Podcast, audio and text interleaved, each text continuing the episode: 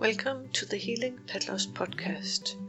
My name is Marianne Soucy, and I'm the founder of HealingPetLoss.com and the author of Healing Pet Loss From Grief to Gratitude After Pet Loss and the Healing Pet Loss Two Letter Writing Technique. In this episode of the Healing Pet Loss podcast, I will share a beautiful healing journey where I meet angel dog Gary. I will now share the Sacred Spirit journey with Gary. I was inside as I began to prepare for the journey, but I felt a strong need to be outside. So now I'm sitting outside under the old apple tree in our garden with our cat Little Toot on my lap. I take in my surroundings on this beautiful day. Many strong emotions are connected with the events surrounding the last days and passing of Gary. Being outside in nature seems to bring peace. It's afternoon and the intensity of the midday sun and activity is replaced with softer light and calm, but there is still activity and life in the garden. From my experience with many other journeys, usually what happens as I prepare for journeys for pets in the afterlife also has significance for the journey. Therefore I include it here. What I just described may be helpful for Amanda in dealing with the loss of her beloved Gary. As I listen to the blackbirds and the other birds, I center even more in the present moment, letting go of my to do list and everything I don't need right now, resetting the intention to become a hollow bone, as I call it.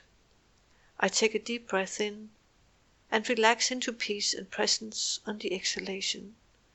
The beauty around me brings peace and beauty to my heart and soul. A white butterfly comes by, one of the very first this year, an auspicious sign for the journey. Again I get the feeling that it's important for Amanda and family to create or seek out an environment that supports their healing. I call on my spirit guide. And then almost instantly I hear Gary say, On butterfly wings I come to you today to bring you good tidings from the light. My spirit is well, and in the light I am whole, healed, and surrounded by so much love. Do not worry, for all is well.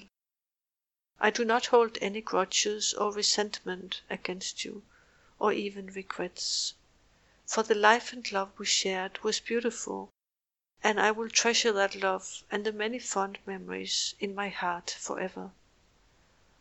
Although a longer life in physical form is what we all wish, it is good to remember that it's not so much the length of a life but the quality of the life lived that really matters. And boy, did I have a good life with you. The last period was challenging for us all. Please do not hang on to feelings of guilt, but instead accept and acknowledge that you did your best and use the experience to learn from. As you learn, you will be honoring me and my life, and I would be grateful. There is not space for regret. No, keep returning to the peace of the present, and to the gratitude that fills your heart when you are blessed with so much love. Life is precious. I lived it fully for as long as I could. Live your life fully too, with all the joy I told you. I will be visiting and send you signs of love from the light of the beyond. Take the time you need to grieve, to heal, and let the many fun and tender moments we shared warm and comfort your heart. I will draw near as you reminisce and share those special memories. Walk forward with an open heart and share the joy that is in your heart. Grief clouds it right now, but joy is there. Your joy wants out, it wants to be shared, and so does your love. Let another animal who needs it be blessed by the light of your love. I send you all my special blessings, my love and my heart's light. may it bring you comfort during the long days and nights when grief fills your heart and soul. Trust that I am near and that I am well. Through our hearts we are connected always. Beyond time and space, our bond so beautiful lasts forever.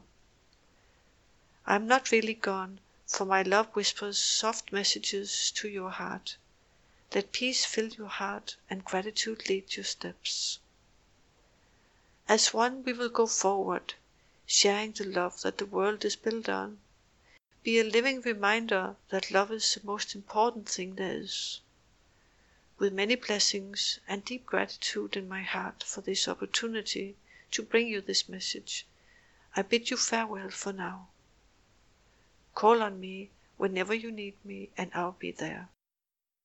I love you all from the bottom of my soul. Love always, Gary. As Gary is done speaking, I see him clearly. He's in a place of light close by.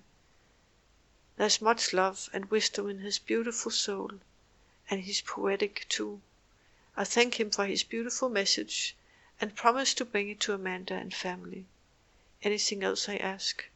And Gary says, I will return to the light now. Be blessed. Remember, you are not separate from the light. You are light. We say goodbye and he leaves. Such a wise old soul. I feel honored to have met this beautiful angel dog. I give thanks and end the journey. And that was the journey with a message from Angel Dog Gary.